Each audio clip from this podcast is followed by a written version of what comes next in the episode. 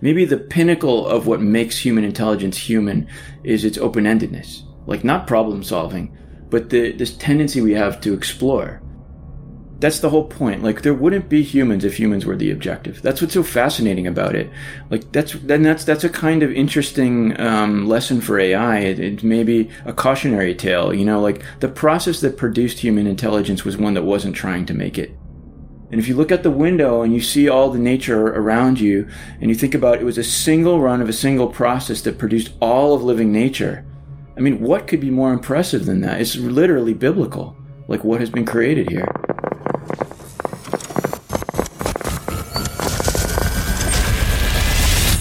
This is Brain Inspired.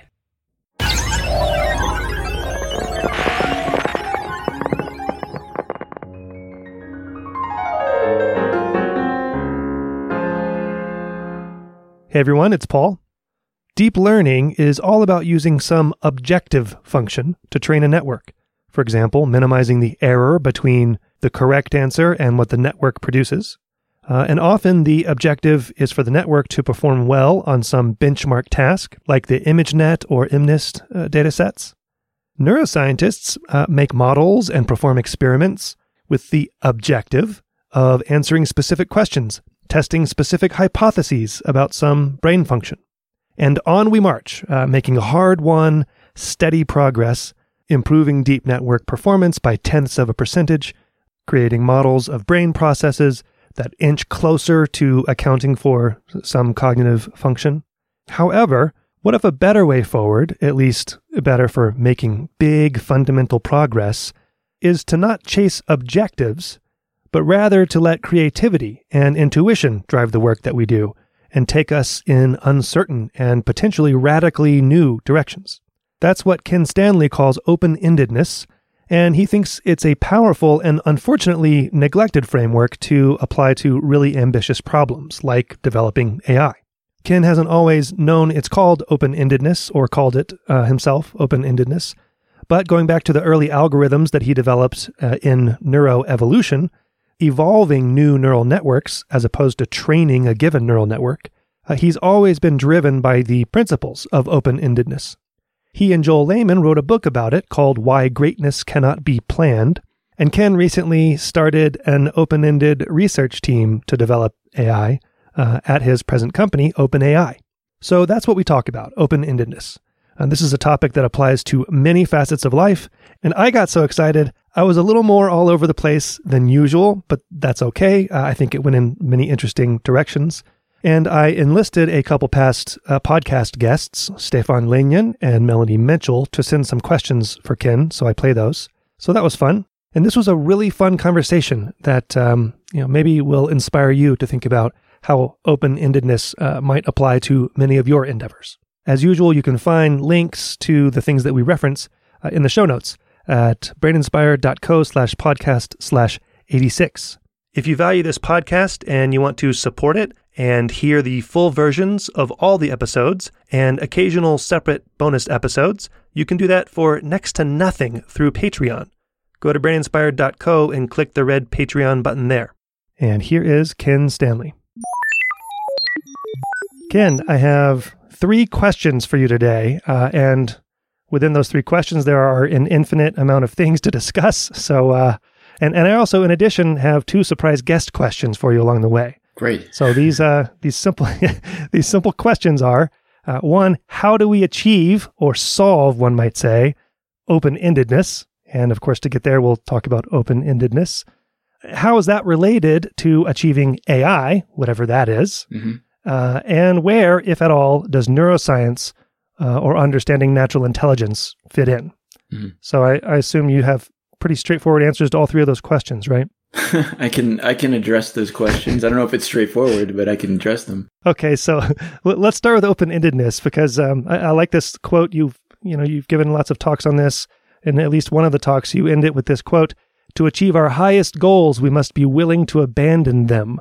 Yes. Uh, at least this was your last sentence. So, right. what is the field of open endedness uh, trying to achieve? And along the way, I guess we need to define what, or sort of define what open endedness is. Right, right. Yes. Um, so, open endedness is really inspired by things that we observe in nature, um, which are what we call open-ended processes. and there's only a few, but they're like really amazing. Um, and the first, like maybe the most canonical is evolution or natural evolution, evolution on Earth. Um, and the particular aspect of it that's so remarkable is just that it went on and on and on for more than a billion years and kept on inventing new stuff that's interesting. And we just don't know artificial processes that do things like that. We can't build them right now.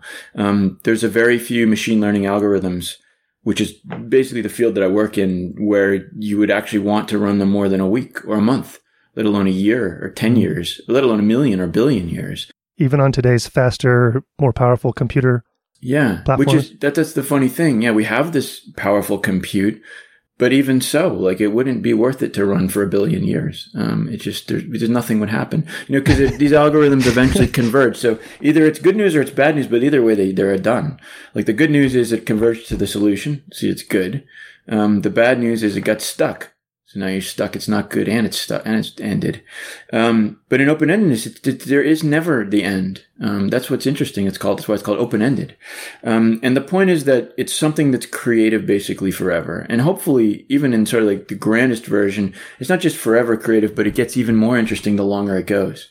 Um, and so evolution's a bit like this, you know, with these kind of like relatively simple organisms early on, like single celled things and then you get to stuff like human level intelligence, the flight of birds, photosynthesis, like all, and the thing that's amazing about this is all in one run. You know, we're used to things in, in machine learning where like, okay, I could get a bunch of interesting results, but they're probably separate experiments that just are ran mm. from scratch separately. This is all the same thing.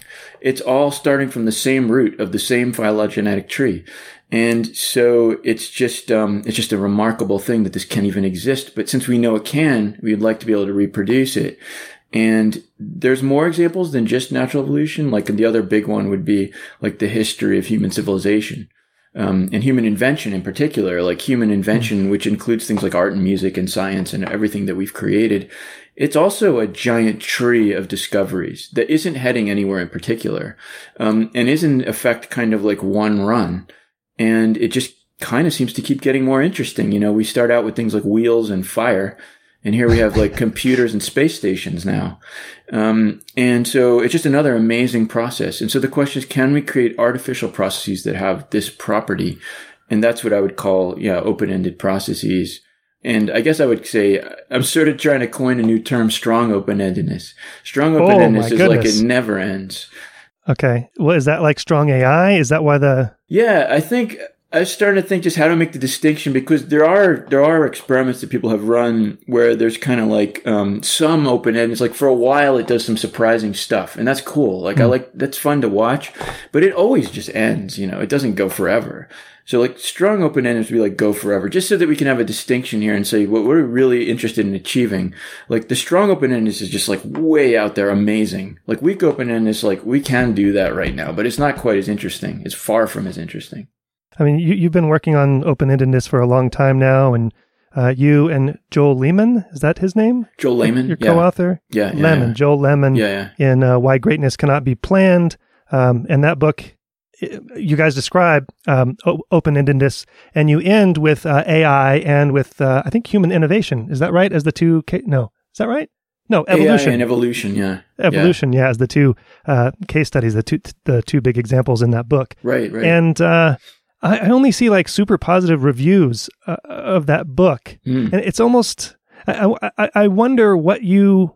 First of all, is that true? Mm-hmm. And and then and then I wonder like what do you make of just how positive the responses are to the book and just to open endedness um, in general. I anytime I see a talk by you, you're always interrupted saying f- by someone saying, first of all, this is this is blowing my mind, and secondly, here's my question, which never Right. happens in a talk. So, what do you what do you what do you make of it uh, of the positive response, and what does that say about you know our current era? Right, right.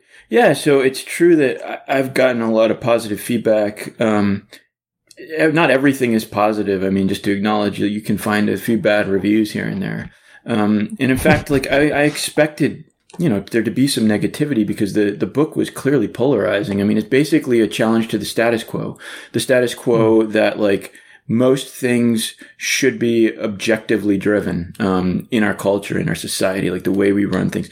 And and so a lot of people believe in this stuff. A lot of companies are run based on objectives. A lot of academic research is run based on objectives.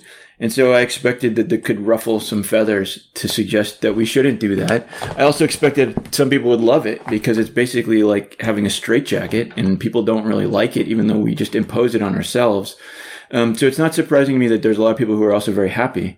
Um, and, but it's true that mostly I hear there's a lot of people happy. So I guess my conclusion is that, is that this self-imposed straitjacket of just like objective obsession that is part of our culture it's like one of those things that we did to ourselves without realizing we're doing it. Like most individuals don't like it. Even the people involved in those systems, they just thought like it's necessary for some reason. Like I've got to satisfy, you know, my manager and let that manager like somehow know that they can trust me. And so I'm just going to subscribe to this and then I'll force my yeah. reports to do that also. And it all aligns together. And then suddenly the whole world is working this way.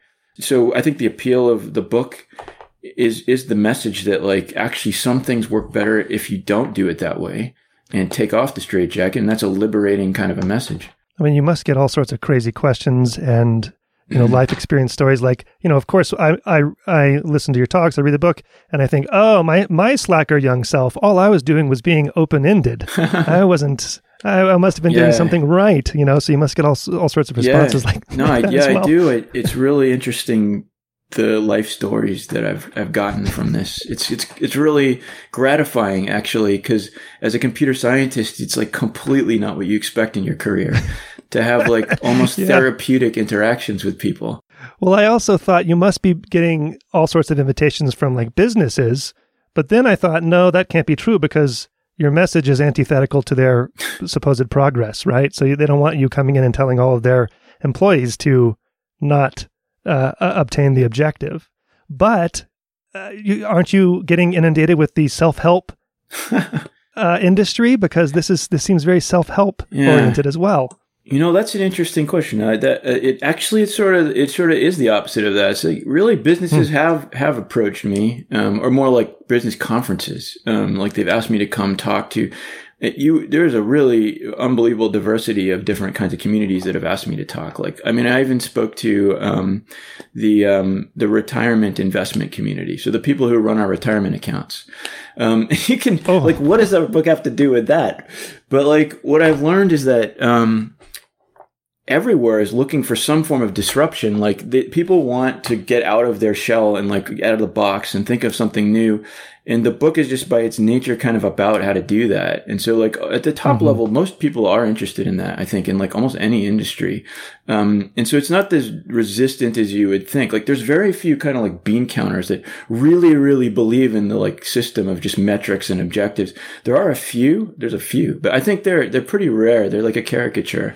Um, most people are just sick of it um, that I've encountered. Even at the even the administrators who are the gatekeepers, they're like people like that. Like when when I get to talk to them, they're usually like, "I just really don't know how to do something different here. Like, tell me how to reorganize." I mean, I, yeah. I remember I went to one one huge lab where they had almost a billion dollars that they were managing, and one of the first questions that, that the leader was asking me was like, well, how should I reorganize how we allocate all these funds? And I was like, this is a, a, a crazy question. Like, I don't, I'm going to tell you how to like reallocate your funds in this gigantic organization. um, and so I think it's just like people don't really, hadn't really realized there is an alternative. It's just like, this seems like the only really viable way to go um, is like, yeah, of course there needs to be accountability. How could we live in a how could we live in an organization without accountability? And objectives provide accountability, and metrics tell us how we're doing on those objectives. And so, mm-hmm. while we don't enjoy it and we don't like it, and we wish we could be all freewheeling and interesting, like when it comes down to it, most people are like really uncertain, like what that really means. That's actually going to work in practice. I mean, uh, have there been particularly challenging criticisms that, that have you've taken to heart and um, that that has challenged your intellect to challenge yeah. the, the framework of open endedness? Yeah, I think like the biggest question. I don't know if I'd really call it a criticism, but it, it's kind of critical. Is is just how do you control it? To the constraints. It relates to constraints, well, but it's sort of like the whole theme of this is just like to to to let you just do what you want. Um, or, or to, if you think about it from an AI perspective, it's basically saying let an algorithm just go off and dither around and, and find interesting stuff. Um, but we're not going to tell it what to do. But like everybody wants to tell things what to do. Like ultimately, we want we do want to tell things what to do. Like I want this vacuum cleaner to clean my room, not to just explore around and find interesting things to do. Like it's that's what it's supposed to do. Um, and so like people at first are like, this is super exciting. Like we can we can like find new things we can think of. But then they're like, but how do I control it? Like I want it to do X and there's a tension there's a tension there. I mean even even outside of algorithms like when we talk about the book and just like how you run like an innovative organization it comes up also.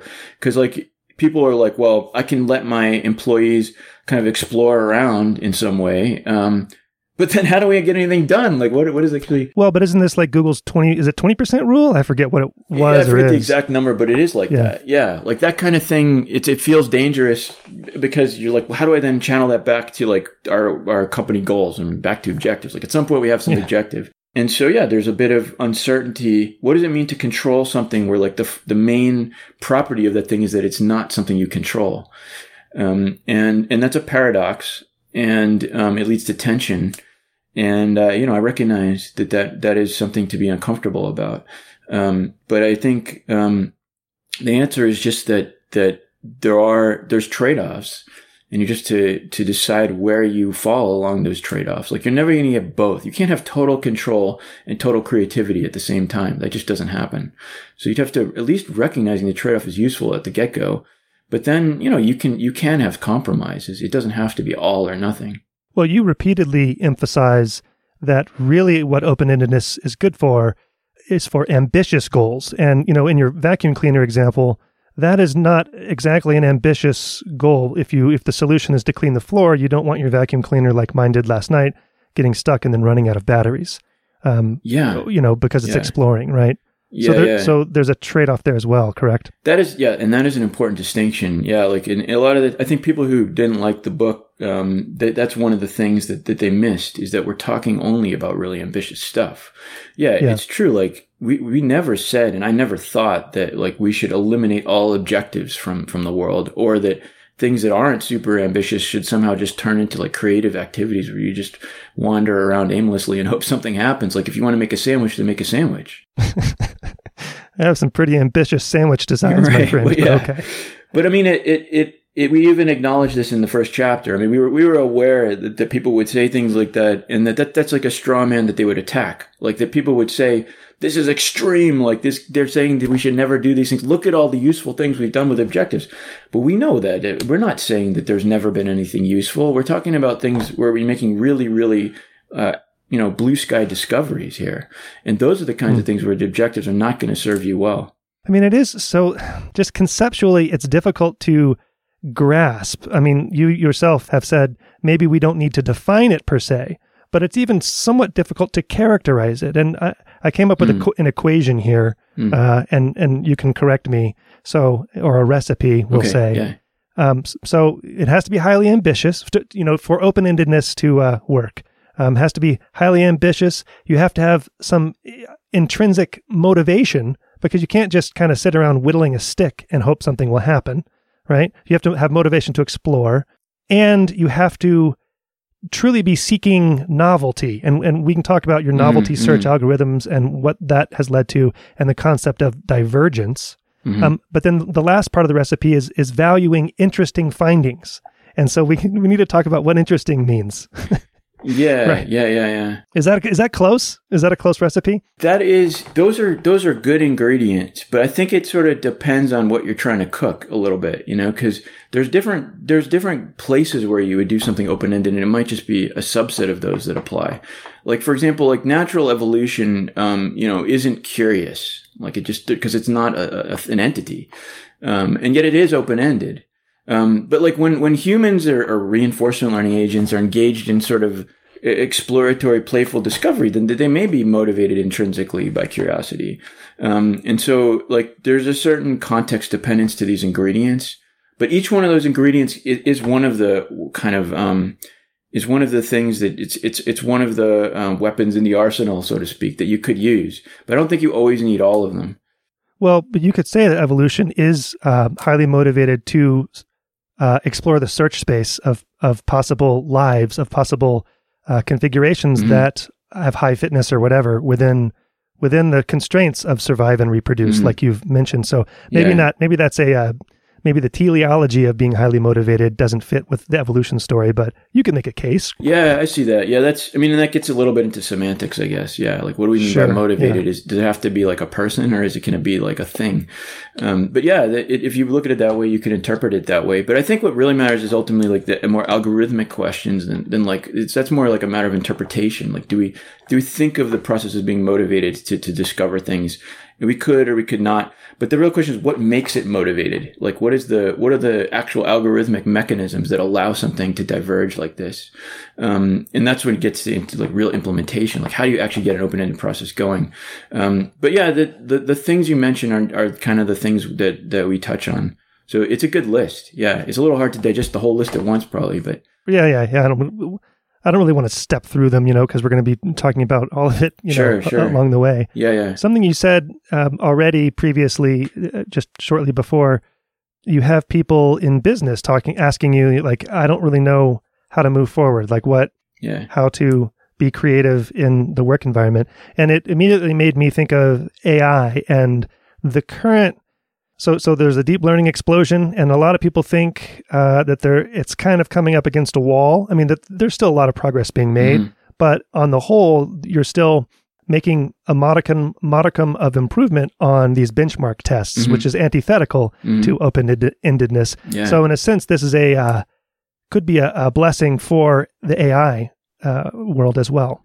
Yeah, yeah. I mean, I, I mean, I come from that world, so it was actually like with, starting with the observations in AI um, that eventually led to this like larger theory that applies to more than just AI. Um, and so, you know, the thing is, it's true that um, in AI, um, that we tend to be very benchmark driven. That that's part of the culture. Um, and that's very objective and, and it's also underwhelming and not exciting. And even the people in the field know that, but they still try to beat the benchmark anyway, because sometimes it's hard to think of what else to do, but I, I tell you what else to do.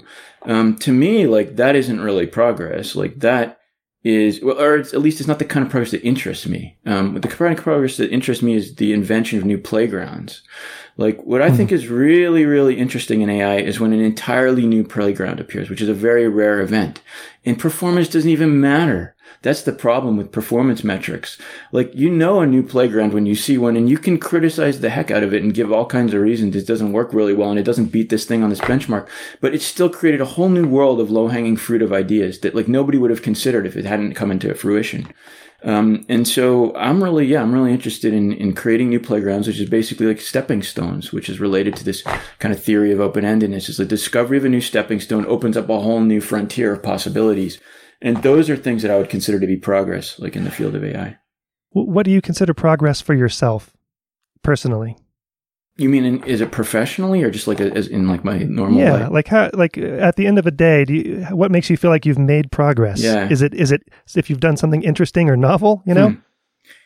Well, I think it's yeah, it's the playground thing. Like if I could open up a new playground, then that's like probably the most exciting thing. Like it's like a whole new world has been created of possibilities.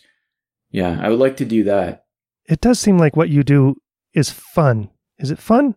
Yeah, yeah, for sure. Yeah. I mean, it's I've definitely enjoyed most of what I've been doing. I mean, yeah, from the research, I have enjoyed it. Yeah, it's fun. Yeah, I mean, trying to do open ended stuff. Open endedness is is associated with play, so thinking about it a lot is like thinking about playing. I mean, you, you come from a, you know, you, you've created a bunch of evolutionary algorithms, and I mean, you come from a deep background of machine learning, and you've developed these novelty search algorithms along the way to um, to push toward uh, open endedness. I, I mean, so well, let's talk about creativity for a second. Yeah. I mean, there's just so many different avenues that we could go down. So I don't, I'm not even I don't even know if we've uh, established a, a good baseline for people to understand what open endedness is yet. Fair enough.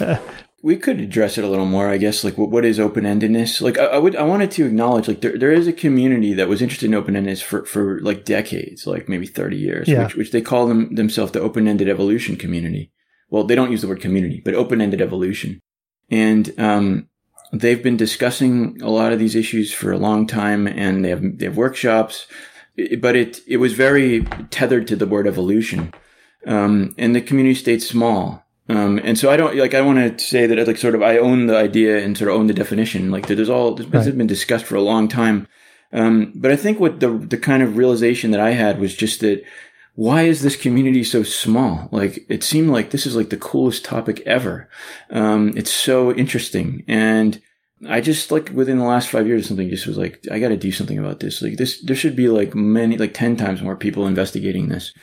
Um, and so when it comes to definition, I think I'm more concerned with why is this so interesting then what is the particular definition? Because I, in my experience in that community there was a lot of argument about definition. Um, there's also in ai there was a lot of argument like what is what is intelligence really? What sure. is it? And yeah. this has never been resolved. And what i think is interesting is it didn't need to be resolved. Like there's been plenty of progress without resolving the question of what is intelligence um, it helps to have some discussion. I'm not saying you shouldn't talk about it at all, but I just don't think there needs to be some like definitive final answer to like the definition. It's something you know when you see. And if you look at the window and you see all the nature around you and you think about it was a single run of a single process that produced all of living nature. I mean, what could be more impressive than that? It's literally biblical. Like what has been created here. I mean, it's creation. yeah. So like, yeah. yeah, we could we could get into the nitty gritty semantics of what is it actually about, but it's just it's something incredible. The whole point, well, one of the big points is that there's no objective to that uh, creation, to that biblical creation. There was no objective. Uh, I mean, I don't know. Uh, humans, right? That's the objective, right, of evolution, right? That's we're the top tip of the arrow yeah. of evolution. I mean, that's one thing I, I strictly like to say. We it's not what it is because that's that's the whole point. Like there wouldn't be humans if humans were the objective. That's what's so fascinating about it. Like that's then that's that's a kind of interesting um, lesson for AI. It, it may be a cautionary tale. You know, like the process that produced human intelligence was one that wasn't trying to make it.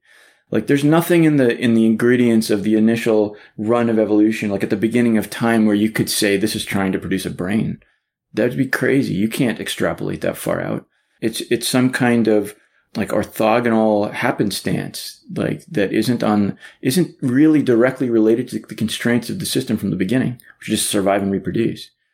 You give a lot of examples of you know things like that have happened in the past that are examples of open-endedness, like vacuum tubes weren't created to make computers, but are necessary for computers.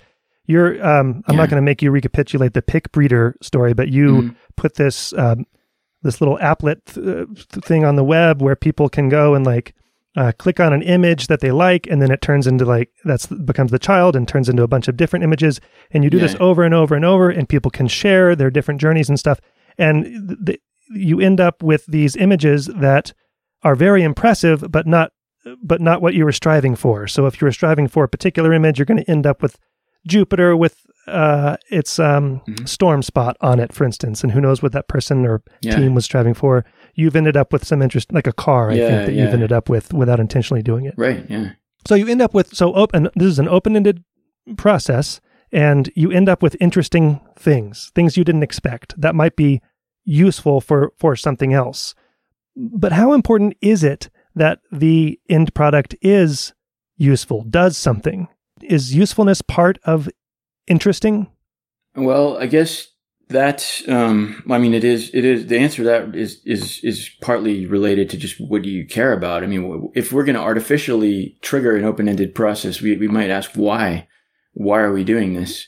If it's just to see things that are interesting, then they maybe they don't have to be useful unless your definition of interesting means it's useful well you must usefulness must you know you, you get a kick out of it. I guess that's useful. Yeah yeah. I mean if that's what you're hoping then then yeah you're hoping that everything basically will be useful if that's what it means. Um, and eh, like getting a kick out of it is useful. Then then yeah hope, hopefully everything gives you a kick. Or like, actually i shouldn't say that. Hopefully a lot of stuff gives you a kick because we're, we're okay with some stepping stones that don't satisfy anything. Right, um, like right. the stepping stones are useful in their own right because they got you to that place where you got a kick out of it. Um, so it's not like every single thing you traverse has to itself be great. Um, but you should get some, you should get to places that are really interesting at some point. Well, that's like an, an activation energy that you have to uh, get over to get to the interesting point. Yeah, you could look at it that way. You said evolution is an open-ended process, and uh, mm-hmm. apologies, I'm kind of all over the place, but I have, oh, you know, about a billion thoughts on these things, yeah. as as everyone does, I'm sure. But I've also heard you said that evolution sort of cheats us uh, out of many of the of its potential interesting end products mm. because the thing that it creates does not survive and reproduce. Mm. And who knows if that thing that it created that didn't survive and reproduce wasn't a stepping to- stone to something potentially even yeah. better or you know more interesting. Yeah, yeah, I have talked about that. This is a subtle issue. Um, but it's about the uh, it's about the constraints, you know. And this is something people often get confused: is the difference between a constraint and objective. Like in evolution, it's true that everything has to survive and reproduce. So a lot of people think, well, that must be an objective then. Like the objective is to survive and reproduce. So it's like we're trying to get to that point. But but I think you have to remember that an objective, at least I think from from a machine learning perspective, is a place that you don't start where you're already there. Um, like it's somewhere you move towards. And the thing is, the very first organism must have survived and reproduced by definition, right? Because it, like, mm. here we are. Um, so the problem was solved at step one. Um, so that doesn't really mesh with the, the usual conventional notion of an objective. And that's because, at least in my view, it's not an objective. Um, rather, it's just a constraint. Like we're already there from the beginning, but the constraint says that we have to stay there. Like every single thing ever that's going to perpetuate more search has to also satisfy that constraint. Um, mm-hmm. and so, so it, it basically is a pruning mechanism. So it's saying like, what are we not going to look at rather than what we are? I'd rather think of it as a not. Like we're not going to look at things that don't have basically Xerox machines inside their stomach like copying machines. Like basically we're walking copying machines and the only things that you can perpetuate are walking copying machines. And if you're not a walking copying machine, we don't care how interesting you are, you're out of the game. Um, and yeah, so that means all those things that were interesting but like couldn't reproduce, you know, are gone. Um, those lineages have never been explored. Um, and this is just a theoretical thing because I mean, practically, obviously, they can't be because they can't reproduce. Right. But like theoretically, like, you know, you could imagine from a computational perspective, something could let it reproduce anyway. Like we could mutate their, their genome and like artificially inseminate something and put it out there. Like that could be, that's science fiction. But like from a computational perspective, like we're talking about algorithms, there, it isn't science fiction. Cause like in evolutionary algorithms, you can just make anything reproduce you want. It's completely up to us. So that means that there's this lost opportunity, like all these things that have been pruned out of the search. But the way to think about it is like, um, that, the constraint to me is the thing that ensures that things are interesting. Um, like it is possible to have a constraint that would admit lots of crap that isn't interesting. You know, mm-hmm. like like what if the constraint was just you have to get to a minimal mass in order to reproduce? So in other words, like if you get above a certain mass, then like, you know, God will come and make a child for you. You don't need to have reproductive organs or anything. Like you'll just get a child. Um, well, I would say the world would be pretty uninteresting. There'd be all these inert masses literally everywhere. But this is still the world of DNA. I mean, it's still going to be organisms on Earth, um, but it would be junk. Um, and and so something about survive and reproduce is ensuring that like everything's interesting. It's true that it prunes out other things that could have been interesting because there's plenty of things that have been alive that were really interesting but just never managed to reproduce. Um, but at least everything that did reproduce was interesting, um, and that's why nature is so interesting. At least to me, like everything's interesting. Every there's not an organism on Earth that isn't interesting, and that's because of this constraint. But if we widen it and make it less constrained, we get more stuff, but we also admit some things perhaps that aren't interesting as we get less constrained. So there's some trade off. Like we could fill the world with inert blobs. I mean, if it is so useful, if open endedness is so useful, why has why hasn't uh, evolution done that? Uh, like it's that's a very teleological statement there like um you mean expanded its notion? Like allowed allowed for uselessness for a few stepping stones in order to achieve usefulness. Well um yeah that's i mean because i think it's because evolution doesn't care about any of this. It's not a, it's not a concern to it whether it's not even a thing yeah. Yeah it's not it's it's not trying to do anything. So it just is what it is. Um, it this is, but that question does come up in artificial evolution then, you know, because then then we yeah. actually we're deciding what we care about, and someone does care. So then we have to confront these kind of questions. Like, what do we actually want it to do? One of the things I that I appreciate that you uh, appreciate and your work has um, highlighted this recently is the importance of the environment, environmental constraints, right? so the question is, how do you achieve true open endedness that will create enough complexity forever to be able to then generate new things forever and mm-hmm. potentially interesting things forever? Yeah. And you've started at least the, the, latest that I know, you're, you're, you're making mazes and a so it's a coevolution algorithm where your your agent is trying to solve the maze uh, in an open-endedness fashion, but then you're also developing new mazes. So there's a coevolution of the maze itself and the agent trying to solve it. Do I have that right? Yeah, yeah. That that's the uh, minimal criterion coevolution that I uh, did with Jonathan Brant. Yeah, and that and there's also something else that I worked on um, with colleagues at Uber AI Labs, which was uh, called Poet or the Paired Open-Ended Trailblazer, which also mm-hmm. uh, also involve, evolves environments. And yeah, it's it's getting towards this issue of you know, I mean, if, if you look at things like novelty search, they're really about exploring the space of solutions. You could think of it as like different behaviors. But like, there needs to be another side to this, which is like, what are the actual things there are, that are there to do in the world? Like opportunities. In other words, like what are the opportunities to do something new? Like you can look for new things to do all day, but like if I lock you in a room and there's nothing in the room, there's only so many new things you can do. You have to get out of that room and find something new to do. Um, and so like a lot of the environments that we create in, in artificial systems are, are, are like this kind of locked room. Like there's, there's only so much that can happen and then it's kind of over. So we need something that, that somehow gets environmental diversity also at the same time as we're getting solution diversity. Um, and those algorithms are beginning to explore that question and recognizing just how important that is, that opportunities also have to come out. And, you know, evolution on Earth does this by making the organisms both opportunities and solutions. And so that's kind of cool. It's like a little bit self-referential, you know, cause like mm-hmm. a tree is a solution. Like it's a way of life and a way of surviving, but it's also an opportunity for somebody to eat leaves. So you can have a giraffe. Um, and so it's both. It's both a solution and an opportunity. And then the giraffe makes an opportunity for something else, I guess, to, to eat the giraffe. Um, and so, right. so that's why evolution has been able to keep going for like a billion years is because it's not just generating solutions, it's also generating opportunities. Well, it's highly complex and highly recursive, somewhat, mm-hmm. somewhat like the brain. This reminds me of Stuart Kauffman's uh, concept of the adjacent uh, possible. Are you familiar? Yeah, yeah, yeah, yeah. I see the connection. I mean, this is the same. You know, he his more recent um, thought processes, or I guess talks that he gives, um, talk about the unboundedness of uh, complexity and and just just in the way that you just spoke about it that uh, an organism that different opportunities are afforded as things develop uh, one opportunity or one develop one evolutionary development he uses the uh, the uh, swim bladder for instance which then can uh, evolved and then can become mm. a, a, a habitat for a new microbe or whatever. Yeah, yeah. And then that is a completely new thing in the universe and it's generative yeah. and creative in that respect. So it really crosses with that yeah, sort of concept. Yeah. I think Stuart Kauffman and I probably would, would get along well. We've never actually spoken to each other, but we obviously we have some similar interests. Um, and I kind of think of this adjacent possible. It's a little bit more like the how, whereas I think I'm a little bit more talking about the what.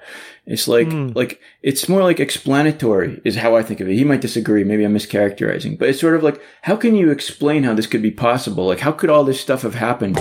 Well, it's because of this notion of adjacent possible. Like there's the search space has this very intriguing property that like there's these really uh, counterintuitive adjacent hops that you can take um, from certain points in the search space to other points that just aren't what we would expect, and you can it's almost completely unpredictable. Um, and this sort of explains how it's possible for all this stuff to exist, but it also raises questions philosophically, like why is the search space that way? That's just like an amazing property of the universe. It's like yeah. a prior property. Evolution doesn't explain that. Evolution uses that, searches that. Yeah. And then like I think I'm more like when when I, the stuff I'm talking about is more like well what are the ingredients you need like to actually implement something like this?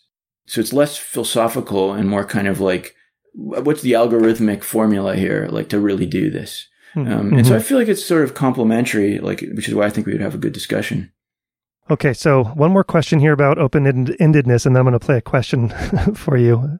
And this is more about uh, you know creativity and, and the idea of an objective so just as as an example, vacuum tubes. I don't know what vacuum tubes were innovated or invented for. Do, mm-hmm. do you happen to know? Uh, yeah, I, I, did research this, so I might be getting a little fuzzy, but I believe that originally they were just used for uh, experiments with electricity. Um, okay, like people. So they were invented yeah. for a purpose with mm-hmm. an ob- objective in mind. So this is a case though where, you know, this is an example where the the product that eventually was used in a different framework to, to build computers actually did come from an objective driven pursuit. And I'm wondering if so open endedness is is a natural way to think about creativity and how to be creative, how to generate creativity. But I'm wondering if creativity would occur regardless of whether there's an objective.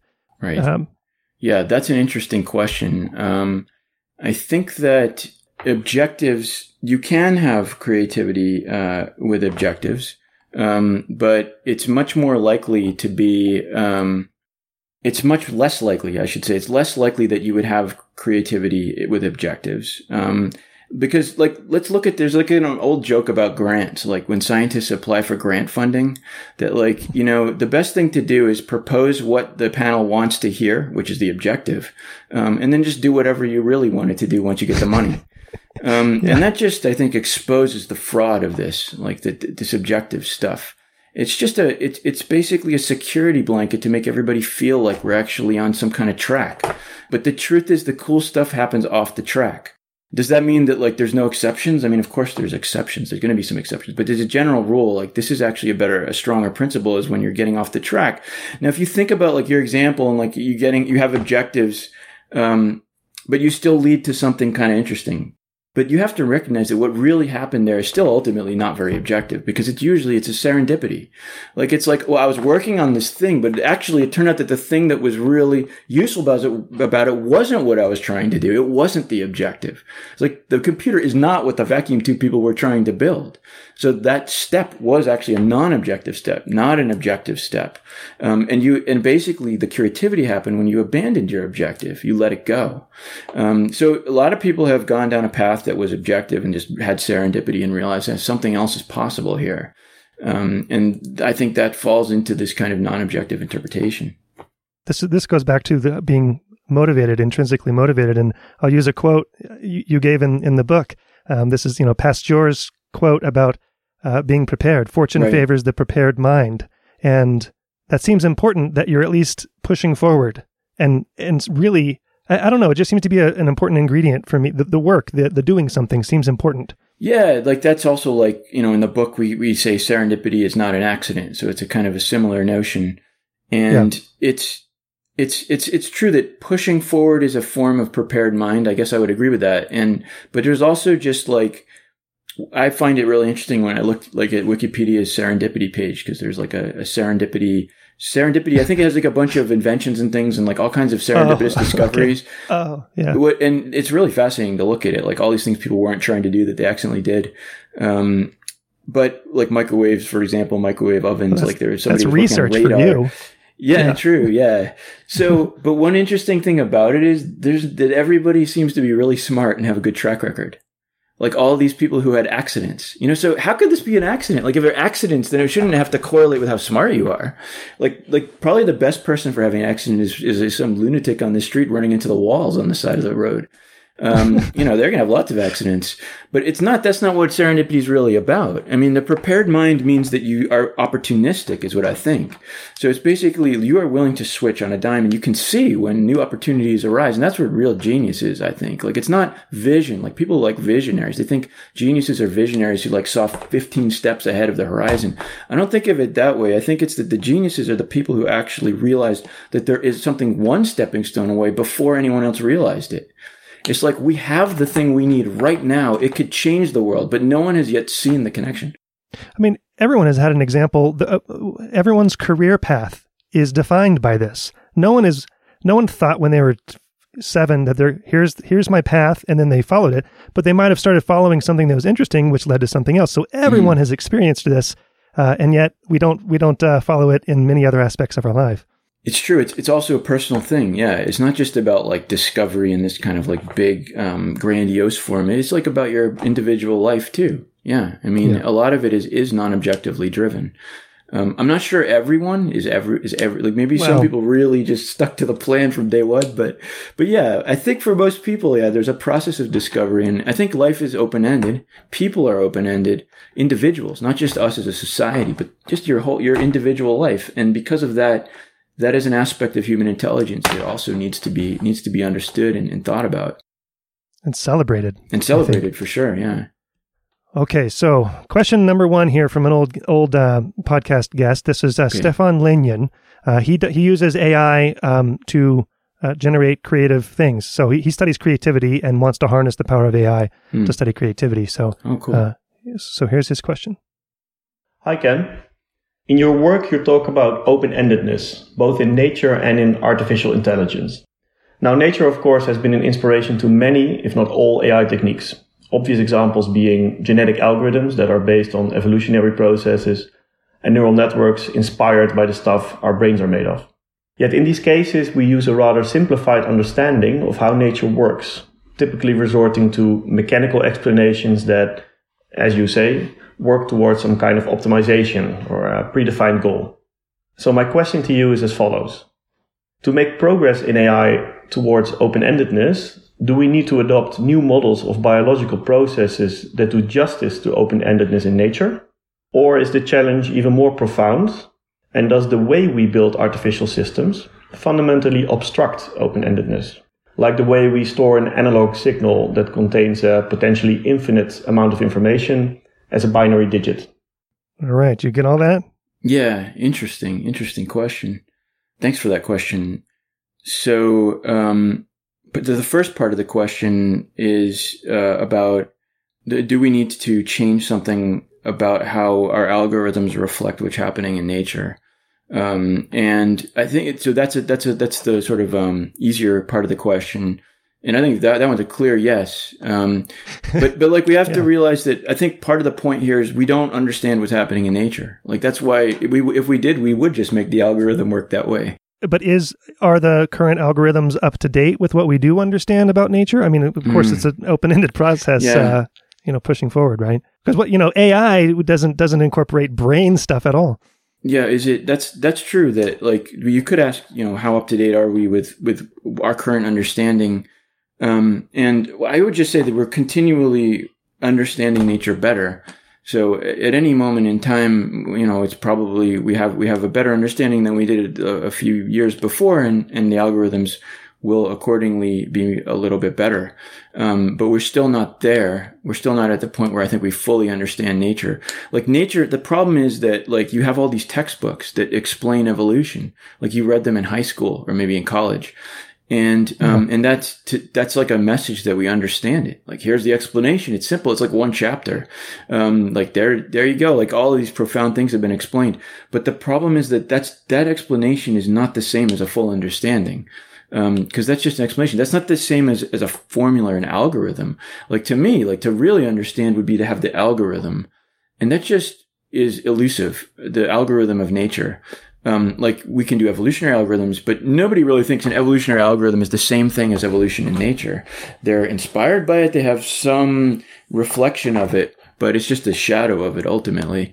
Um, and so there's something we're missing. Um, and we are continually gaining more insight into what we're missing. Like I think now I know more about what's really going on in nature than I did like 15 years ago. Mm. But like I still think there's things that we don't fully grasp or understand or else we would just do them because if we really understood it we would just write it down as an algorithm and we, we can't and we haven't and have failed to do that and so it leads to the next part of the question of is there something even more profound going on here like we're in the world of binary and digital but we really need to be in the world of analog um, that's way more deep and i think um, I, th- I, I don't know. I don't know because I don't know what I don't know. But I would, if I had to guess. I would say no. I think that the, at least for open-endedness, now there may be other parts of nature where we're off kilter, like maybe consciousness or something. Maybe that can't be done through digital computation. But for open-endedness, I believe it should be doable. Um, with digital computers, I think we have the substrate we need, and I think that we, we can conquer this. Well, I think that wasn't his. Uh, uh, that was like a specific. The digital analog was a specific example he gave, but right. Uh, but but I think he was asking more about our our biases, right? Um, mm. To just to think about everything as goal driven, um, and whether we can even escape that, even if we mm. are aware of it, right? Oh, and I see. Uh, you know whether we're asking the right questions or if we're limited by that that um, by our hmm. approach, mm. by our biases and stuff. That yeah, that's a different angle on it. I didn't think of it that way. Interesting. I think um no, I I mean I, I don't think we are like fundamentally limited by those biases. Like we have we do come with these biases, but but I just think we're flexible enough to get around them. I mean that's I mean I'm getting around them. Uh so uh, I think it's it's there's nothing like fundamental about the human mind where it can't think in other ways. Um, may may take a little flexibility, but I, I think we have it. Um, so so I think I think we can do this yeah, I'm probably stretching his intended question anyway, but uh, Yeah, fair enough. I don't want to necessarily ascribe that to him, but it's still an interesting angle uh, to think about. Yeah. Um, so, but do you think that we are incorporating like what we what we do understand about uh, you know nature and Mm-hmm. evolution and the algorithms that we do understand? Are we incorporating them well enough? Well, I guess yeah, that's a good question because I, I guess that that's more like a practical question because it's like what is the community actually doing? And Yeah. you know, I would as I, I would situate myself as somewhat of a rebel in that respect that like I really want to do that and, and others are more kind of um, satisfied to move in a more conventional way. So, so some of us are are are, are not uh, constrained in that way, but but I guess you could say that in general AI has been more conventional minded and less oriented towards open endedness. Um, so yeah, we're we're not. If we say we, I mean like the whole AI community, then we're not really we're not really taking this to heart yet that much. But I think we're we're we're moving in that direction because of the fact that it's becoming more and more popular to discuss. Um, and I see the word coming up more. Um, and like, it's also true that people in AI seem to like it when they hear about it. It's like they didn't even think about it before. Um, but when they hear about it, they're like, that actually is really interesting. And so I, I think it's going to kind of like, um, spread a little bit and, and, and, and you'll see it like growing inside the AI community. It seems like it's exploding, but I'm biased because I've been learning about it. you know, so uh, but and given all the positive responses, you know, some of the comments, why isn't this everywhere already? Right. Things like that nature. That must give you. Uh, uh, you must be optimistic uh, Uh. about the progress. Yeah, that's an interesting question. Like it's about yeah, it's kind of like a strategic issue or a meta question about the like wh- how is this going to actually spread around? Um, and it's it's um, I think it's it is spreading, and so you know, is it exploding? It's, kind of a, a matter of opinion. What we call an explosion, Sure. like it's definitely increasing in, in people's interest, but but it's still a small minority. I think of like the whole community. Like if you look at all of deep learning or even all of machine learning, like you're not most people are not even thinking about open endedness. So fair enough. That that's still true. I think so. There's still a lot of room for an explosion. Um, and I do, I do think that it deserves more mind share than it's still getting even now. And I think it's, you know, why is it not getting it is, is partly because there's a very practical orientation to the field where it's just like, how do we solve problem X? Um, Yeah. and, and that's a lot of the way that we validate which direction to pursue and where to put money, which ultimately determines which research actually Yeah. gets done. So open-endedness doesn't really serve that very well. Like open-endedness is really about like, well, let's just see what happens if we don't know what's going to happen. And that's like super interesting, but I can't guarantee you that like, you know, your telephone call center is going to be 3% more efficient next year.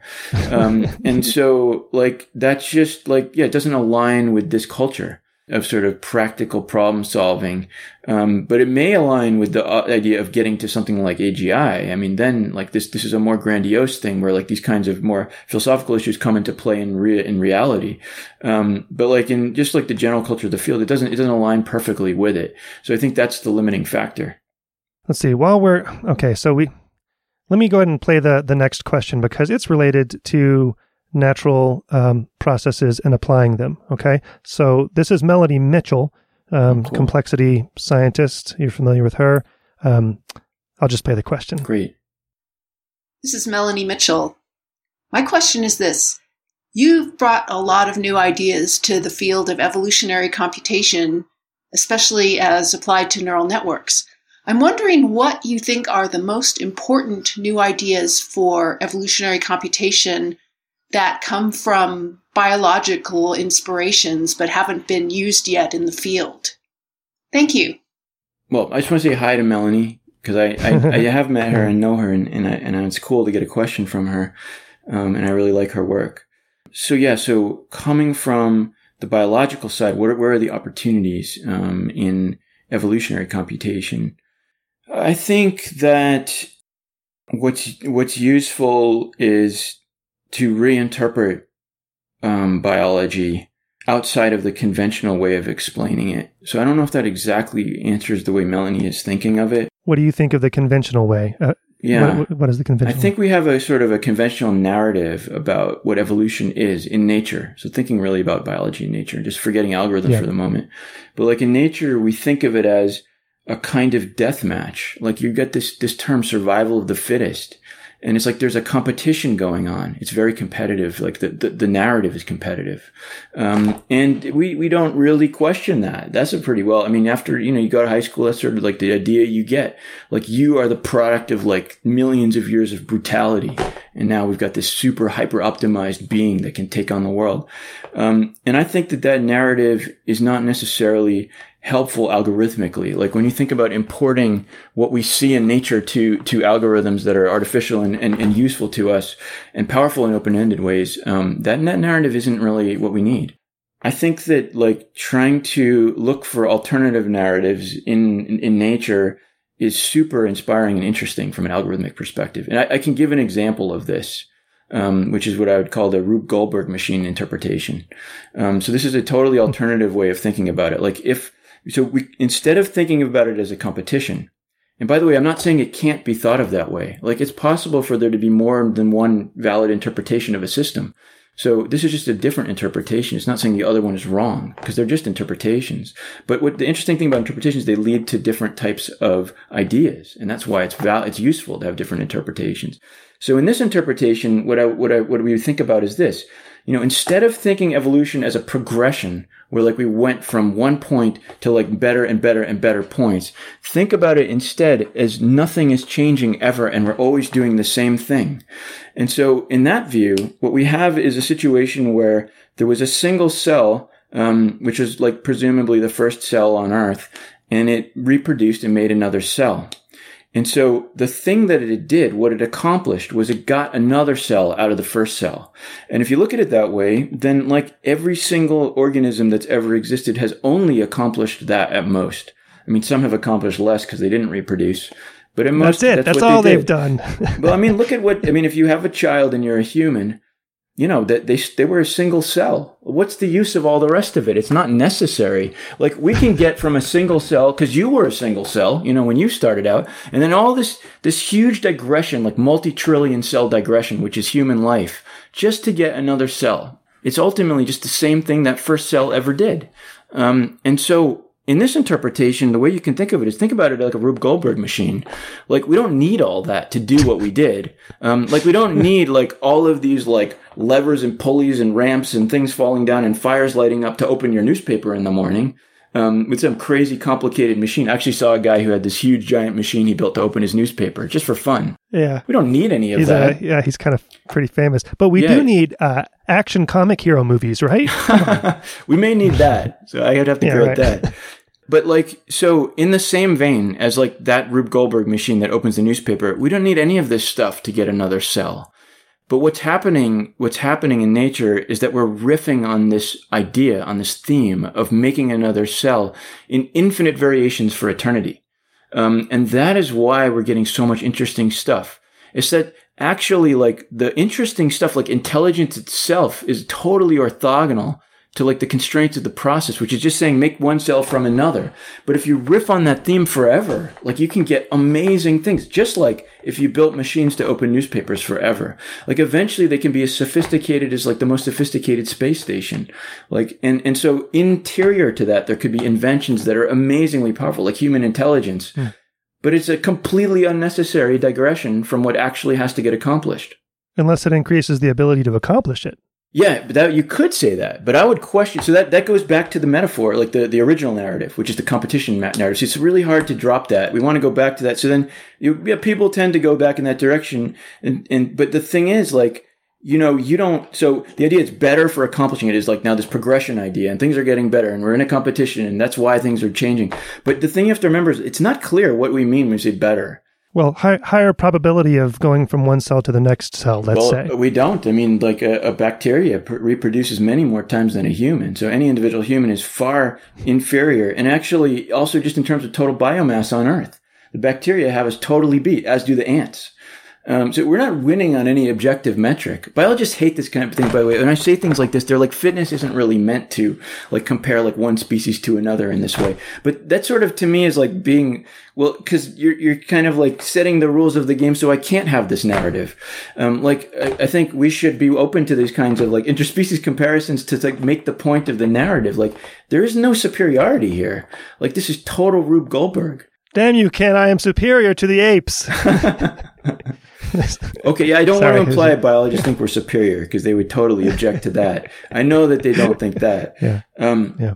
But yeah, but it's just this idea that like there's some advantage to it. It's an advantage in some way. It doesn't have to be an advantage. All it is is that every it, anything that can be will be. That's the rule we need. And then we'll get to see everything, everything that's possible within the constraints. Like I think about it like it's almost like milk pouring out on, spilling out on a table. Like eventually it'll cover the whole table. You get to see everything except where there's obstacles in the way. Like it won't pour mm-hmm. around walls. And, and so to me, the walls are a metaphor for the constraints that like you have to be a walking Xerox machine. Like there's all these places the milk could spill, like, like riffing on people who died and never reproduced. Like maybe they had like genius. They could have been really interesting lineages, but they died before they reproduced. That's the, that's the walls in the way of the milk. It couldn't spill in that direction. Um, and so it doesn't go everywhere because of those constraints, but everywhere else it will go. And that's why we see all this cool stuff. Wait a billion years and you'll get like amazing stuff because everything that's possible is being revealed. So, well, one way to look at evolution is that it's terribly wasteful and inefficient for the objective of it of keeping cells alive or something, you know, for passing cells along, Mhm. reproducing cells, because it makes all sorts of terrible things through random mutation that that maybe in a different environment could lead to something interesting. But so the the the idea of spaceship Earth, like it's this wonderful place that uh, is just perfectly suited for us. Um, the, the opposite side of the coin of that is this really harsh environment that only a few, th- yes, it's very complex, but only a few things would be truly viable within that very constraining uh, complexity. So then I think open endedness seems even more inefficient than evolution because what you want to do is break down those constraints and, and really let it really explore. Wh- What are your thoughts on that? Well, I, I, don't completely understand like with the, when open endedness. If you say open endedness is less efficient than evolution, because to me evolution is the canonical open ended system. So it's sort of that is what open endedness is is evolution. But in, but you've I've heard you talk about how so evolution doesn't let everything continue, Mhm. right? Because Yeah. it kills off the things that don't suit its suit the True, environment. true. Yeah. And I know we're, we're being very anthropomorphizing evolution, which is not good. But Yeah, yeah, but but open endedness would be much more forgiving, if I understand. I it. see. I see. Well, that's just um, that's one dimension of open endedness, which is like the degree to which it's open. like it's true that like the ultimate open ended algorithm would just explore literally everything. Like every single organism would get to have children. What's the word for that gradient? The openness. Is there a word for that? I, I mean, that's like random search and some. Well, not it's yeah, it's kind of like random search. Like everywhere the search goes, basically, we'll just keep going. Yeah. But it it's a population based random search. It's also I call it gentle Earth. Like it's like a metaphor in a way. Like it's an Earth, Gentle where, Earth? gentle Earth, like an Earth where nobody where nobody fails to reproduce, where everybody reproduces. Um, I think it's interesting to think about gentle Earth and what it would be like. You know, because it's like all of the branches of the tree of life that were pruned. What if they weren't? Um, what would be on this planet right now? And I think you know, there'd be a lot of blobs that don't do anything on the planet right now. There'd also be a lot of interesting stuff that we've never got to see. So there'd be both. Um, and so, so when we talk about inefficiency, it's, um, it's, it, it's, it's a little uh, fuzzy. Like what, what is uh, efficiency with respect to? Like inefficient with respect to, you know, producing efficient, viable creatures or maybe efficiency with respect to producing interesting new stuff. Well, I think just even in terms of resources, and I know that brings it very down to earth, but just the, the resources, you know, like AI uh, gets gets knocked for being um, for taking up a lot of energy, for instance, right? But if you're going to run an open ended algorithm, if you're doing it well, I suppose it would take up almost infinitely more Yeah. resources. I see. Yeah. It, it, okay. Yeah. In terms of resources, well, no. Yeah. I, I think I don't want to grant that because I think, I think actually it's a better. Well, let's see. I think it's a better use of resources in some sense. Like it's like let's we have this amazing computational power. Let's say we do like some amazing supercomputer. Um, Okay. You can't give me an algorithm that really uses it. Like I, there's nothing to do with it. Like what the heck is going to actually like exploit this resource? Now I know that in deep learning we, we can do some amazing things with with really big computation. So I'm not even talking about that. I'm talking about things that are even bigger than that. Like I'm talking about things where I could run it for a thousand years and it would like change everything. Um, there's nothing available for that. So like the most efficient use of that would be an open-ended algorithm would actually exploit it to the maximal extent it could be exploited and show you everything you ever dreamed of would come out of it in the long term, in the ambitious long term. in the long term yeah but i mean that's what that's i mean computation is space and time so it's taking advantage of space and time that's what it should be doing it requires more patience, though. I mean, you know, like like you've harped on, this is not in our culture right now. Patience is not part of our culture. Yeah, and it's a practical problem too because it's like uh, I mean you can't we're not going to get to see it in our lifetime. It's going to take a thousand years. So so Ah. it's true that like we in practice like if we're going to explore open ended algorithms, we need to make ones that produce something worth our attention within our lifetime, or else like we're not going to have the patience um, in practice. That's just a practical reality. Um, and so it is. This is like a real dilemma, I think, in the field is that you don't know when to stop your run, um, because like you know, if I ran it for five days, you know, and it was okay, but maybe if I had run it for ten, it would be amazing. Like when do I actually stop and know to say? Like, yeah, this is the evidence I need, um, and that's just an aspect of open endedness. You don't know when to stop it. Can I ask you about learning with respect to open endedness? Because so all these neural networks, and I know I'm focused on deep learning, which and and you you know you have plenty of deep learning experience, and and you know you even work on um, neurally plausible backpropagation, like dopa. What are they Oh, called? oh, Dopa. oh, oh, the um, yeah, the the different, yeah, and the differentiable plasticity, um, with Thomas Miconi, yeah, which is really Yeah, with Thomas Miconi. his ideas, yeah, anyway, but but then you know you you heavily have a, a evolutionary algorithm and you know neuroevolution type of background as well. yeah, But learning, so so learning, I, I want to comp- I want you to help me com- in my own mind compare learning and open endedness because sure, learning has is normative. It has a direction. It actually, by definition, has a goal because you're learning toward you're getting Mhm. better at something, right? mm-hmm, and and and some people think of even evolution as a really slow learning algorithm but what Mhm. i think that you don't think of it that way so so it's Mhm. More so i almost want to compare learning and evolution because Mhm. you think of evolution and open-endedness in general as sort of a search process that finds interesting things and evolution might be, it might find usefulness within the domain of life Mhm. right do I need to think of learning more like that search space, or do I need to think about evolution and that searching more like a learning mechanism? Does that Mhm. make sense? Mhm.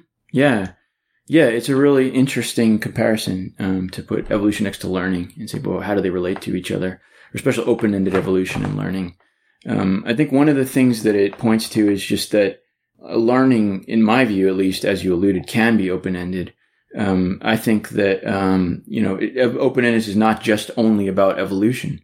Um, and that, that's an, an important kind of social point because like the open-ended evolution community, um, by, by, by adopting that word evolution, um, is sort of implicitly excluding lots of people who work in things like deep learning. They don't mean to. I'm not saying they mean to, but like just the terminology excludes. And so I think it's really important to open up the terminology and, and acknowledge that open-endedness is a property of many kinds of systems that are not necessarily evolutionary systems. And that's what's so amazing about it, including learning systems. And so I think be- because of that, we, we have to, we have to allow for learning to be open-ended. So it's a slightly different than the just kind of normative view of learning that you're describing. And, and I think though that it's, it raises interesting questions, which is, which illustrates why it's important to at least tr- try to think this way and explore this idea.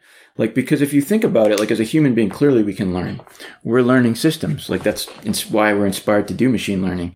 Um, and, and, and yet it's arguably like our path is very open ended as humans. I mean, we discussed this a little earlier, even in this program, like because you were, you were pointing out like how, like in, in sort of career paths, like can have a very kind of open ended discovery process. And, but I would argue even like, um, early in life, like babies and toddlers, like it's not clear to me that this is an objectively driven process. You know, when I watch Yeah. my baby, who's now one, like learning how to walk or something, Congrats. The memories from way long ago for me. Ah, but that's awesome. Yeah. yeah, yeah. And he like he's been um like uh, it's not just him, but I, I generally observe that it doesn't seem to me that that babies have a goal in mind. They're just trying whatever they fi- and, and the thing is they're following stepping stones. It's like it, once they they're shaking their arm around, they realize it hit something. They they just realize you can hit things. That's kind of interesting. So then maybe you can hit things, and then you realize actually I can hit things to places that are useful to me, and then maybe I can hold things. And it's like this isn't because like the baby started out with this big plan. Like I got to figure out how to hold things. It just sort of banged into things, found stepping stones. But once it did something, it realized it could use that to do something else. Um, and and so you might argue that like this whole developmental process, which certainly I think deserves to be called learning, is a completely open ended process. It's just that it's also inevitable. So there's this, there's this interesting notion of inevitability and open-endedness that like at the beginning of an open-ended process, it's not necessarily the case that everything that happens is totally unpredictable. Like there can be open-ended processes where the early stages actually are pretty predictable. Like you're going to run into things like holding and walking and stuff like that as a baby, even if it's open-ended. But eventually, because our whole life is open-ended, it's not predictable. Like I, you could not predict when you're a baby that you're going to be running an interview show. Like that's not clear from the path. Yeah, that was my point from earlier. Eh, but even even doing this, like so I know that right now this goes back to the motivation. As long as I do what I'm doing right now and give it my all, in 10 years, I'm probably not going to be doing this podcast, but right. it'll lead to something interesting that I value. Yeah, yeah, indeed. And, but I think that's, that's just an illustration of learning open-endedly. Like in, in the process of discovery that you're going through, like I think you, you certainly deserve to be credited with learning. Like, I mean, we could say it's something other than learning, but I think it's a form of learning. It's a learning without a curriculum is what it is. Like no one has laid out before you the steps that you should take along this path you just are stumbling through them. But but as you stumble through them, you are actually learning a lot um, and becoming more more wise about like you know all these aspects of the world, which are just the ones you encountered, which are different than the ones I encountered. But all of us have a different path like that, and I think that that there's a lot of wisdom gained along each of those paths, and that's learning. All right, Ken, let's uh let's switch gears for the last little bit here. Sure. Uh, so I, I, know you've had an interest in, in brains and in the way that brains work. Uh, you know, going back mm-hmm. to the beginnings of your uh, interests in you know before machine learning. I think I, I don't know if that's what got you into the whole thing. And and you often say, "Who knows?" At the end of a talk, you say, "Who knows?" Uh, Open-endedness may just very well get us to AGI without trying. And then, but then you also show a picture of a brain and and say AGI, and and you say and get us to a brain. Are do you think of AGI as human level intelligence, or is there some other way that we should think about mm. it? and then I want to talk about intelligence in general mm. uh, eventually as well. But cool. Um, yeah, I, I, think that so AGI is well. It, these terms are really contentious for some yes. reason. Like there's AI, now there's AGI, there's a, there's a human level intelligence. Uh, it's very controversial. Strong open endedness. yeah, well, there, there's a new one I threw in there. Um, and but so like I, am not as uh, tied to necessarily a specific terminology, but I think I like with an understanding of what AI is really meaning to to articulate. It's it's it's an idea. Well, I guess that um, is AGI intelligence. So, uh, or is it human intelligence? It's well, AGI refers to generality because the artificial general intelligence is what it stands for. And I guess that in some ways it may be an oversimplification, I guess, in my view, of what we're actually aiming for. Like, because the word general is, is promoted so much there. Like, it's not like only generality yeah. is really the issue here. Um, but generality is an issue. It's just there's other issues.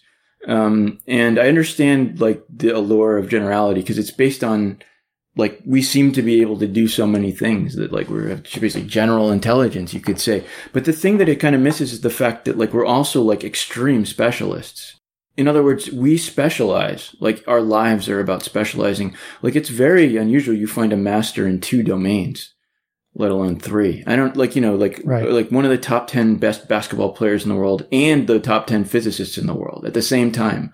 Like it just doesn't happen. Um, and that's because people specialize over their lifetime when they become great at something. Um, and so to talk about general intelligence kind of papers over or, or fuzzes that out um, that like the, the, extreme specialization is also a characteristic of, of being human. Um, mm. and we may, we may theorize that, that somehow that, that won't be in the AGI. Like maybe the AGI, we imagine something that actually is a master of everything. So it's not like a human because humans don't seem to do that. But I would argue that that might actually not work. Like maybe, maybe there's a reason that like we also need to specialize. We have amazing general capabilities. I'm not denying that, but we also have amazing specialization capabilities. So it's very complex, like how these things mix together. Um, and so I don't think the terminology necessarily elicits all of that. But I mean, we can use that terminology. It's just if we want to have something to talk about, it's fair enough to me to call it AGI. Yeah, I mean, I mean, we can just call it AI. We can call it whatever you want to call it. Okay, well, you know, considering like open endedness, hmm should AI take any guidance from looking at brains for, or, or just any natural Hmm. intelligent Yeah. processes? Yeah, I mean, at least in the sense I mentioned about babies and open endedness throughout lifetime, But that's almost an objective, right? Sorry to interrupt. is it, is it almost an objective? Um, well, now what exactly are we saying is an objective there? Well, I don't. It, in some sense, it seems antithetical to to open endedness to say if we want to solve AI or or create AI, what we should do is pay attention to brains, for instance. Uh huh. If we wanted, but I see what you're saying. Yeah. Shouldn't we explore beyond the boundaries of what brains can do Yeah, and what yeah. humans can do? Shouldn't should we not? Should we use that as guidance? Well, the confusion that's happening here is because we're, we're actually in an open ended sandwich. Because there's open endedness on both sides of us. Like the open endedness that leads to us is very different from the open endedness that's inside of us. You know, we are, we are open ended. That's the open endedness inside of us. So your lifetime hmm. has an open ended aspect to it. And your intelligence is very tied in with being open ended. I think, I think human intelligence, maybe the pinnacle of what makes human intelligence human is its open endedness. Like not problem solving, but the, this tendency we have to explore. Uh, we're just amazing at that. And that's why there is a history of invention and civilization and so forth. But there's also the open endedness that precedes us. That's a completely different thing. That is the explanation for how we got the brain we have, which is evolution. Um, and so like we're in the middle of that. And so you can, you can conflate those two things when you just talk about open endedness because they're, they're different from each other, but it's really interesting that they both are open ended. Um, because like you could say that, well, like to understand the open endedness that precedes us, it won't help us to create a goal, which is a target that the, op- which is the open endedness, which is inside of us. Like that might be an argument you could make because that suddenly does sound like it's a goal. But I think that's hmm. conflating two different things. Like when I'm saying that the open-endedness that's inside of us is interesting from like a neuroscientific point of view informing AI, it's about like the, the question, once you, when you get to us, what is it actually like?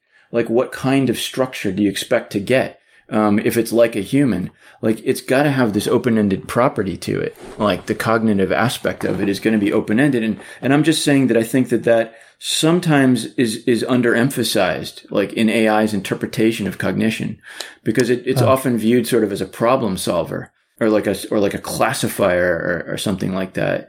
Um, and, and so, and so it might be helpful for us in understanding what kind of thing we're aspiring to here to realize that there's this really, really magnificent aspect of our humanity, you know, which is our open-endedness, which might be getting a little bit of short shrift. Um, and, and I would like to understand what actually accounts for that, you know, cause like a lot of our, a lot of our, the metaphors that we're using, like when we think about things like back propagation are related to the idea that there's a target that we're moving towards. Um, but what is actually the cognitive apparatus of open-endedness from an algorithmic point of view or like a neural propagation point of view? I mean, it's just an extremely hard question to answer. Um, cause it's like to, to reduce very abstract concepts into real like neural network explanations is like, who knows when that's going to happen. But it's still, I think, interesting to think about that. And then on the other end, the evolutionary side is like, it's a whole other reason that we need to think about it because we might need it to get to that point. I mean, do you think that our conception of evolution or just the ontology of how biology works are we there, are we there have we solved it i mean i know that there's remaining questions in evolution but Mhm. is there going to be a radical new theory idea that is going to frame our understanding of you know that that can encompass something like Yeah. open-endedness and, and our cognitive abilities like that Well, I think we're not. Yeah, I don't think we're there. Sort of as I, as I kind of hinted before, like I don't think we have the full theory, whatever that is, that like accounts for open endedness Yeah. in evolution. I don't think we're there. Um, because again, I think that to get there, if we were there, then we could actually just implement it as an algorithm, and we'd be done today. And so there's something we still don't fully understand, but I think we're closer. Uh, we do understand some important ingredients, I believe, at this point. Um, and so that then leads to this question of the grand theory and basically a shift in theory and evolutionary theory. And that leads to all kinds of controversy is what I've noticed. Like it's the evolutionary theory is, is, is just such a crowning achievement of science that like saying that there's like a fundamental shift, even suggesting Yeah. it is, is like just like, Yeah. like a her- absolute heresy, um, that there even might be one. Um, and so, um, like, because, because I think what scientists are afraid of is that you're hinting that like some of the main underpinnings of the theory are wrong, uh, the current theory, and that's that that that that might that's not necessarily true. Just because we see we have a fundamental shift in understanding doesn't mean that some underpinnings are wrong. You know, like there's still selection going on. I mean, these things are happening, um, and so somehow you have to like thread that needle of like preserving the parts that and acknowledging that there are parts that are worth preserving here, but still saying that there are still fundamental insights to be had. Like broad broadening the. I'm sorry broadening yeah broadening like the, the overall uh, narrative uh, of, of what's going on um, that's why i mentioned like having new narratives like new interpretations is helpful. Um, and and but but to really do that I, I doubt i'm the person because because i'm not a biologist so i'm not equipped. Because like this is like it's so the, the politics are just uh, so complex and i probably don't even begin to understand them. But i've seen other people like i've seen people who thought what i some of our stuff was interesting who, who were invested more in biology who tried to kind of push the needle a little there with some some new theories and, and i've seen that they run into dramatic resistance um, and it's probably appropriate because the theory is, is is so powerful yeah. Um, yeah. but but I do think like that we're going to have to do some updates because because again I believe that you you can't really claim to understand what's going on if you can't implement it. So my bar is kind of the AI bar. All right, if you're if you got if you biologists really understand it so well, then just write a program, and we should see we should see nature in all its glory inside the computer. It is it is ironic though the new uh, you know, oh, you dare question Darwin, burn him at the stake. you know, the, the new heresy. Yeah. It's, that's fun. yeah, yeah, it's a little ironic. So neuroscience is okay. So I mean, this podcast is tries to at least ostensibly is about the interface of neuroscience and AI, and neuroscience gets a lot of criticism these days for sort of being stamp collecting and not having enough theory uh, driving the experiments. You know, mm-hmm. we, we're collecting more and more data but then oh where's the theory that will sure. you know that we can f- frame the narrative of and then do better experiments and yeah. uh, understand what the data is about does neuroscience need open-endedness t- that type of pursuit because we write you know i'm not in hmm. it anymore they mm-hmm. write grants yeah. to like you said earlier to pretend like mm. they're working on their grant question right yeah yeah uh, and then make progress that way but but yeah. does there need to be a more open-ended sort huh. of pursuit in That's neuroscience, do you think? I would guess the answer is yes, but I, I want to admit that I'm not a neuroscientist, so, mm-hmm. so I, I, can't really credibly critique the field. But it's like every field seems like they, they need more open endedness.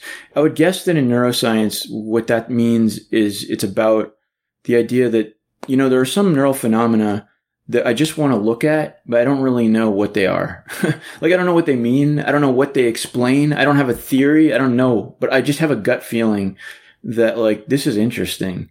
Um, and that's why I want to, I want, give me $500,000 so I can look at this. And I bet you that's like mm-hmm. impossible. Like you can't say that. Yes. Um, and yeah. that is, uh, that is a sense in which it could be more open ended. Um, is that we should let people say that. Um, because like some of our discoveries are going to be because something's interesting, not because we even know what the heck it is, especially in a co- system as complex as this one. Um, and our neuroscientists that have been trained for like 30 years or something before they become a professor, whatever they are, a scientist. they oh God, that's depressing. You know, they they they deserve a little bit of uh, of acknowledgement of like that effort that we put into them. Like they also put in effort, but society has invested in them for decades. Imagine how much we've spent on this. Like, can't we just acknowledge that after all those decades, maybe they ha- their intuition is worth following? Like that something's hmm. interesting? Like they don't have to have a theory? Like they're they're mature enough now as scientists they actually might have be onto something when they have a gut feeling. I'm not saying they shouldn't have to justify their feelings at all. Like they, it's i wouldn't accept a grant that just said this is cool like let's look at it. Um, but i can explain I to you yeah. i can explain why something's interesting to you without knowing where it's going. Like i should be able to do that. We don't challenge ourselves to do that enough i think. Like just to say this is why i think this is really cool and i will not tell you what's going to happen happen if I investigate it. Um, but it's not like we're not idiots here, like who can't communicate with each other just because we don't have an objective. Like there's a lot of other stuff we could be talking about other than just where we're going because we just don't know. I mean, that's the nature of exploration, which is what science should be about. So yeah, I think I'm, I'm sure that neuroscience, because it is it is one of these fields where there's so much we don't know and we're in such a morass of complexity that absolutely it could be better served by allowing some of that kind of exploratory investigation i'm sure that's true not saying it should all be that way like uh, that's the straw man everybody likes to attack. Like we can't get rid of all objectives. That's crazy. I'm not saying we Right. should get rid of all objectives. No, of course not. But let's put some resources into this kind of thing and start acknowledging that we vested enough in these people so that their intuitions actually matter. But th- this is a different sort of. Usually, when people think of a bottom up approach, they think of a data driven approach, like see what's in the data, collect the data, look for patterns, and then use those patterns to map onto whatever cognitive function that you think Mm. you might be working wa- working on, et cetera. But what you're uh, what open endedness suggests and what you're suggesting, if I have it right, is that it's a, a, a different kind of bottom up approach that explores. Uh, I don't know if intuitions is the right is the right word for it, but it's, it, it, do I have that right? Is it? Do you see it as a bottom up kind of approach, not just to neuroscience, but to AI as well? Yeah, uh, yeah, that's true. I, I see the bottom up, top down point. Um, it's it is maybe um, kind of bottom. Is it bottom up? I have to think about it. Does it really mean? Is it really bottom up? Because it, Um, it's not going from theories of what. Yeah. So in in neuroscience, there's this kind yeah, of yeah. tension between creating theories versus doing experiments and collecting data at the you know on the implementation level versus Yeah, creating yeah. theories about what's computationally going It's on. It's true. Yeah. Yeah, it, it does seem like that that's reasonable to say. So, yeah, it's it is about it's kind of like what would happen if I did this? Like I don't know, uh, but I'd like to know. Um, but it's not just, you know, yeah, it's not just collecting tons of data. I mean, maybe data collection is sort of open-ended. I mean, that like if it's just for the sake of getting the data, like I don't know what I'm going to see, but I'm just look at it. Um, then then you're kind of saying I don't know. I just want to look at this thing. That's what I want to be paid to do. Um, so, so like, yeah, there's some degree of open endedness there. So, Ken, you were at the University of Central Florida, and then you went to, I think I have this right. You went to Uber uh, AI Labs. Now you're at OpenAI. Congratulations on the, wow, it's a very new new job, right? What, a Yeah. couple months old? Uh, four months. Yeah. Yeah. What, Thanks. what are you doing? What's going on at OpenAI? What you're heading a, a team of open-ended? uh, What do you call them? Open-endeders? What do you call your team? well, just the open endedness team. Um, but I haven't. Okay. Yeah, Oh, I got to think. Maybe we should call ourselves open endeders. That's a, that's a tough term to say. No, that's terrible. You, Yeah. you- it won't Not- take you long to come up with something better than not very catchy. Um, but yeah, I, I started the open endedness team at OpenAI, um, which is great because that's what we've been talking about here. Um, so yeah, I'm really trying to um, push forward the progress that we've just been discussing, and OpenAI saw the potential for open endedness to dovetail with the aspirations of AGI, which I agree with. Um, and I think that the amazing talent and resources there with respect to machine learning and deep learning are, are very compatible and complementary to the goals of open-endedness and go, open-endedness is complementary to the, to their goals as well. So I think it's a really good, uh, good pairing uh, of ideas and makes it a great place to be, uh, to be exploring this topic. So it's more the same. You're just on a on a different scale and with a different team, sort of. In a way, yeah. It's it's interesting that it's like I guess it's the first time that I've really led a team that's just is like explicitly called open endedness. Um, like my entire career before this, I think I've been sort of implicitly trying to pursue open endedness, and not because I necessarily always like hiding it or something, but I don't think I, I really fully crystallized what I'm really interested in until maybe recently. Like I, I was probably everything I've been doing, like you could see how it has something to do with openness, like going back to NEAT or something like that, um, which is like evolving increasingly complex neural networks. But I wouldn't have used that term back then.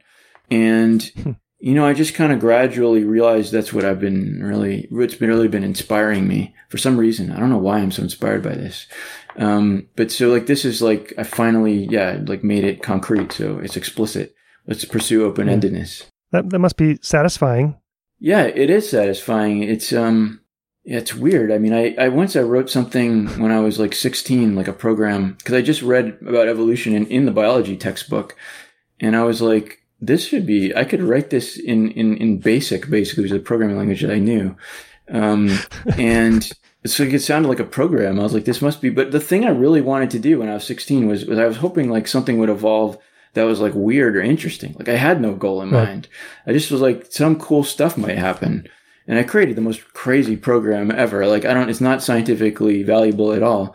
Um, but um, but it was it's interesting to think back to that, like that going back like to when I was 16, I was like pretty much pursuing open endedness, like right there, um, for decades ago. Yeah. So I think I just somehow I don't know why it's just like what I'm interested in, and so it's really great, yeah, to finally do it. Yeah, it's like just justifying your entire implicit career up to now.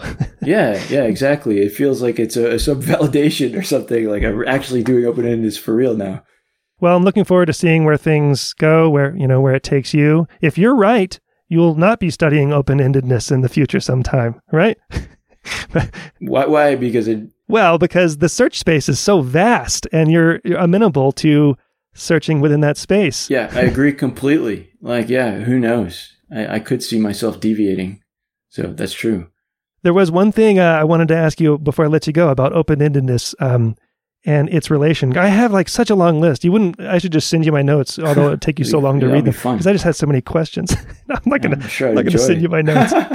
um, but one of the, you know, because so many things come to mind when you let yourself swim in this space a little bit, and one of those is so there's this idea of focused learning and what's it called diffuse thinking, focused thinking, diffuse thinking. Anyway, it's Yeah. the the thing where you're working hard on a problem, you're really focused on it, you kind of get stuck and you kind of keep Yeah. hammering at it, and then you walk away and you make one of those super complex sandwiches that we talked about earlier, and you, then you take a shower, and then you you know Yeah. you're unfocused and your unconscious processes.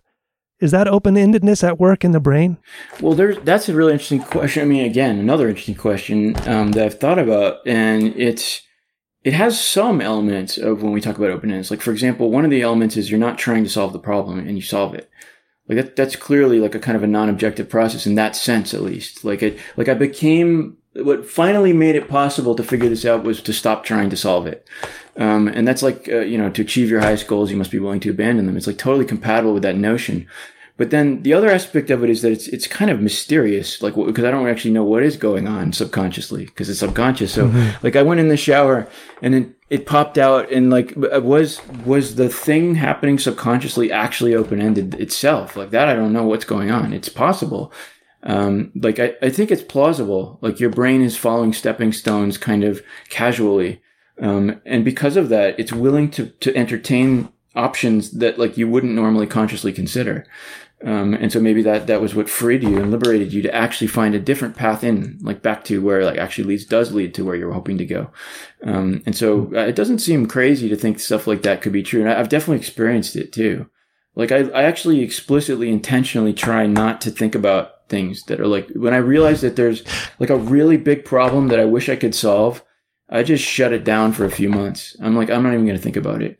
Wow, Um, months. and yeah, yeah, because I'm like, I just feel like it's not the time. Like as soon as you, as soon as I have a feeling like I'm really trying hard, then I'm like, this is a sign that it's not the right time to do this.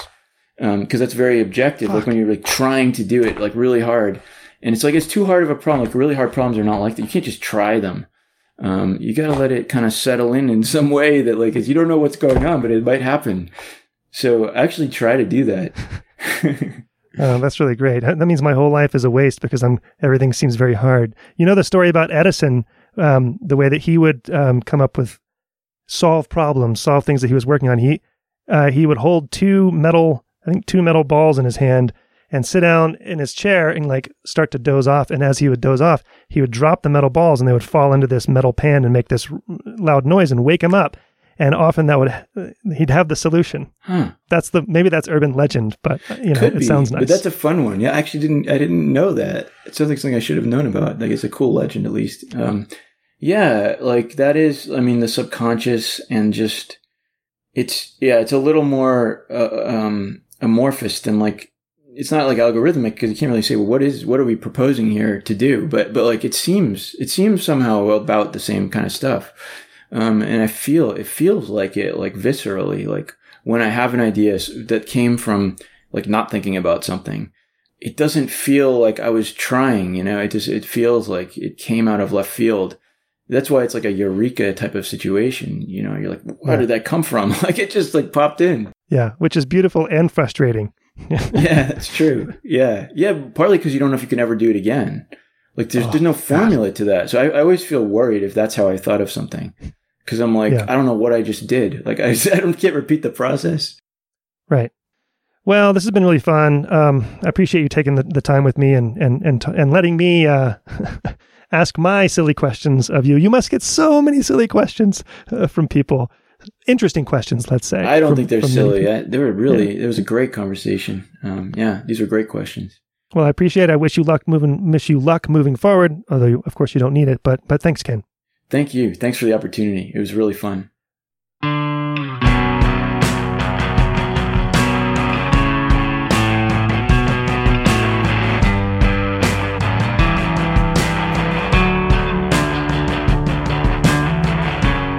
Brain Inspired is a production of me and you. I don't do advertisements. You can support the show through Patreon for a trifling amount and get access to the full versions of all the episodes, plus bonus episodes that focus more on the cultural side but still have science. Go to braininspired.co and find the red Patreon button there. To get in touch with me, email paul at braininspired.co. The music you hear is by The New Year. Find them at thenewyear.net. Thank you for your support. See you next time.